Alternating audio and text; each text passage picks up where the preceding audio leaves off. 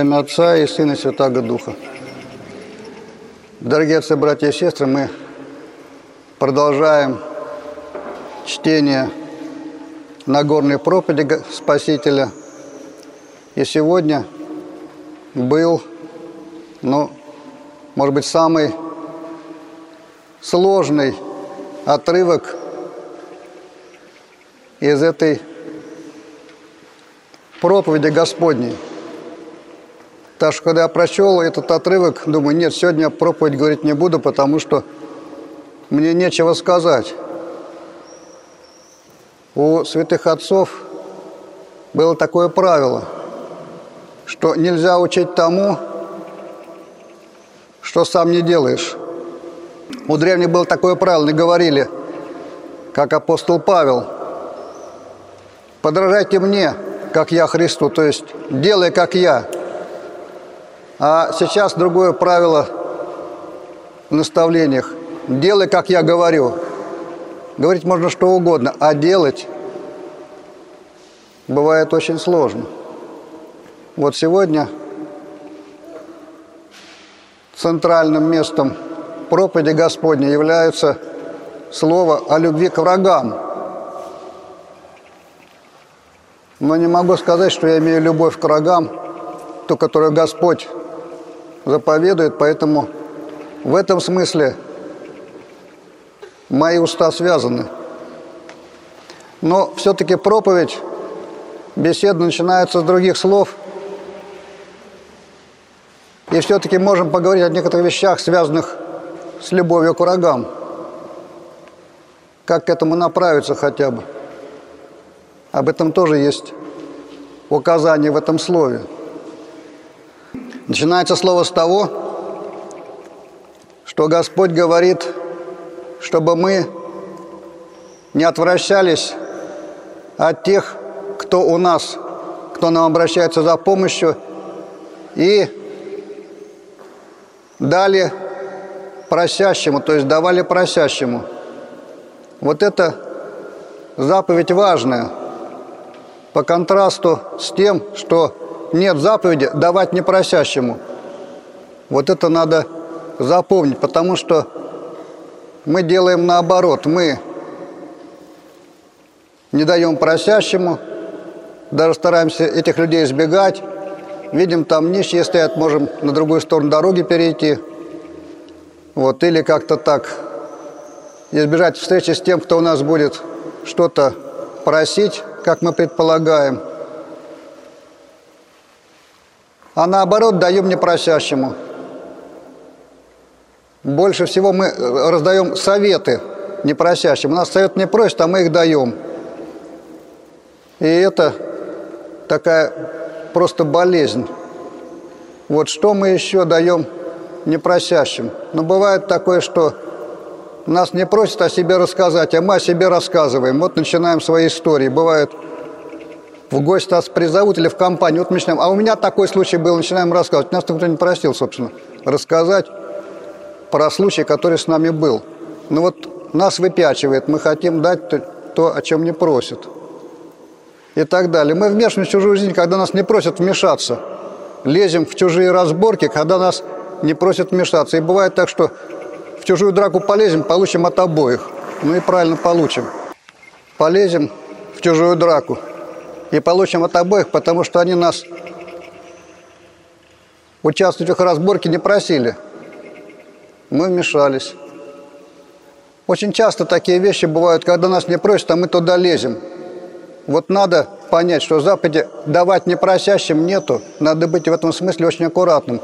Даже помним, Господь, когда был, уж пригласили Господа, Господь сидит в гостях и говорит – хозяину Симон, имею тебе что-то сказать. Он говорит, говори, учитель. И тогда Господь говорит к нему слово.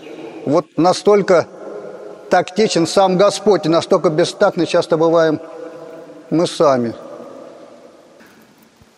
О чем еще эта строчка говорит? Надо давать просящему. Но мы сами, многие из нас живут так, что готовы но суть побираться.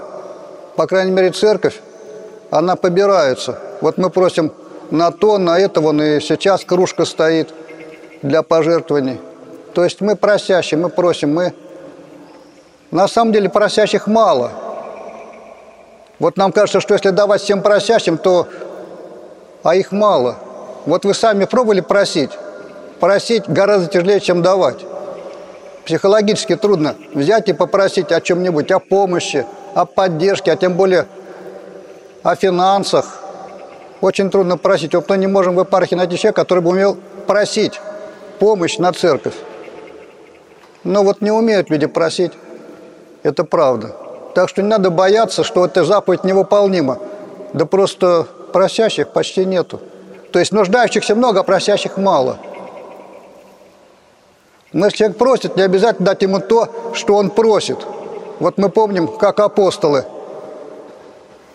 Апостолы шли на молитву, Петр и Иоанн, и сидел человек без ноги и просил у них денег. Они говорят, денег у нас нету, а дадим то, что имеем. Во имя Господа Иисуса встань и ходи. Он встал и пошел.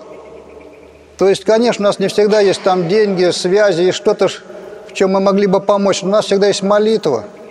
Мы можем Господа попросить, но, конечно, у нас нет той силы, как у апостолов Петра и Иоанна, не наша мера.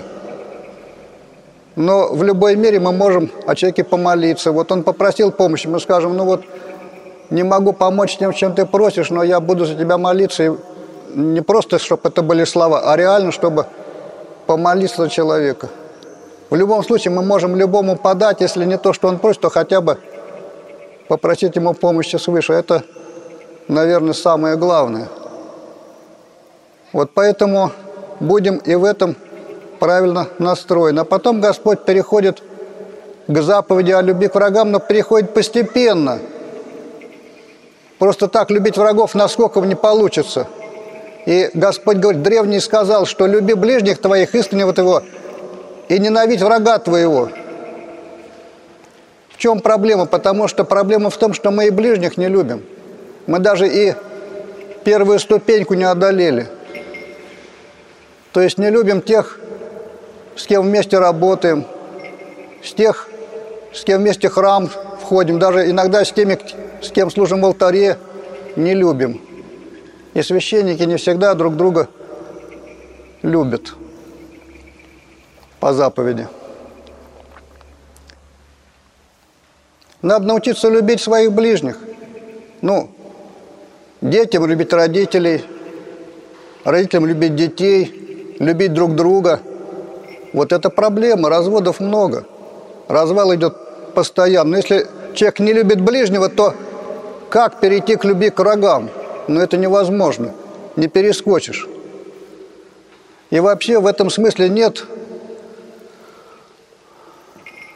повода для развода.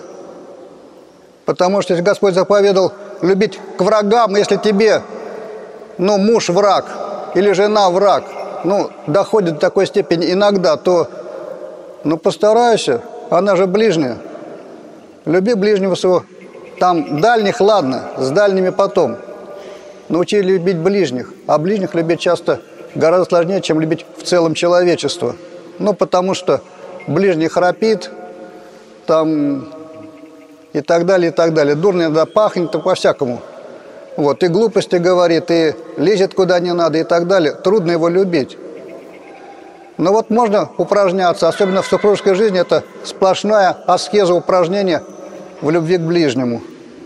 Вот если освоим любовь к ближним, к семье и так далее, тогда эту любовь можно вот по аналогии на дальних переносить, стараться. Потом, может быть, кто-то дойдет и до любви к врагам. Вот сегодня заканчивается седмица, первая после Пятидесятницы, и завтра мы будем праздновать память всех святых. Вот что Господь говорит святым и вообще всем нам. Что если мы просто порядочные люди, ну, даем займы, кто нам дает, там, дружим с, с друзьями и так далее, то ничего особенного. Какая нам благодать, какая нам сда за все это? Никакой. А вот если мы делаем то, что превосходит обычный порядок вещей, то есть если мы хотим быть больше, чем просто порядочными людьми, не пить, не курить, никого не драться и так далее, не воровать, но это очень мало. Этого недостаточно, чтобы получить благодать от Бога. Вот мы будем праздновать память святых, которые благодать от Бога получили, всех святых, праздник завтра. Вот когда читаешь их жития, там видишь, они поступали, ну вот необыкновенно. Не так, как мы можем, мы так не можем. Вот об этом в житиях обычно пишут. И поэтому это доказательство того, что святой вот уже как-то имел немножко другого теста божественного или такой божественной закваски в себе. Это доказывает, что вот он святой. Вот мы помним, когда апостолы, Гефсиманский сад, когда пришли Господа брать, они там, Петр меч выхватил, они в драку бросились, Господь их остановил. Сам остановил, они разбежались. А Господь пошел на крест. Вот то есть герой это кто? Герой, который может врагов истины убивать за истину. А святой тот, который дает себя за истину убить, как Христос дал себя распять. Вот и мы видим, что все апостолы потом, получив Духа Святаго в день Пятидесятницы, который мы еще празднуем сегодня – они все закончили мученичеством. И никто от креста не отрекся. Получили великую благодать. Вот и любили врагов своих, как тоже описано в их житиях, так же, как и Господь молился на кресте, оставим грех сей, не ведают, что творят, хотя бы это приводя в оправдание. Вот а в конце того, что мы слышали, Господь говорит, будьте совершенны, как совершен Отец ваш Небесный. Ну, что тут сказать? Добавить что-нибудь невозможно. Поправить невозможно. Но указание совершенно очевидное. То есть делать добро и злым, и разным – но нам хотя бы к чему надо стремиться, тоже с чего начинать? Нам хотя бы надо, если уж не можем быть подобны Господу, делать Господа подобного нам. Потому что мы хотим, чтобы Господь истребил всех злодеев, особенно наших личных врагов, их наказал, чтобы им плохо было, вот и так далее. А Господь не так. Вот хотя бы от этого откажемся, чтобы Господь наказывал всех наших врагов и так далее. Ну, успокоимся, что Господь не наказывает злодеев. Если мы сами не можем, то пусть, пусть Господь будет для нас ориентиром. То есть не будем Господа втягивать в наше греховное состояние. Он греха не имел. Вот и не имеет. А нам постепенно понятно, куда направляться. Вот таким образом, если мы не можем нести любовь к врагам в себе – слишком слабые, то хотя бы будем в этом направлении двигаться. Аминь.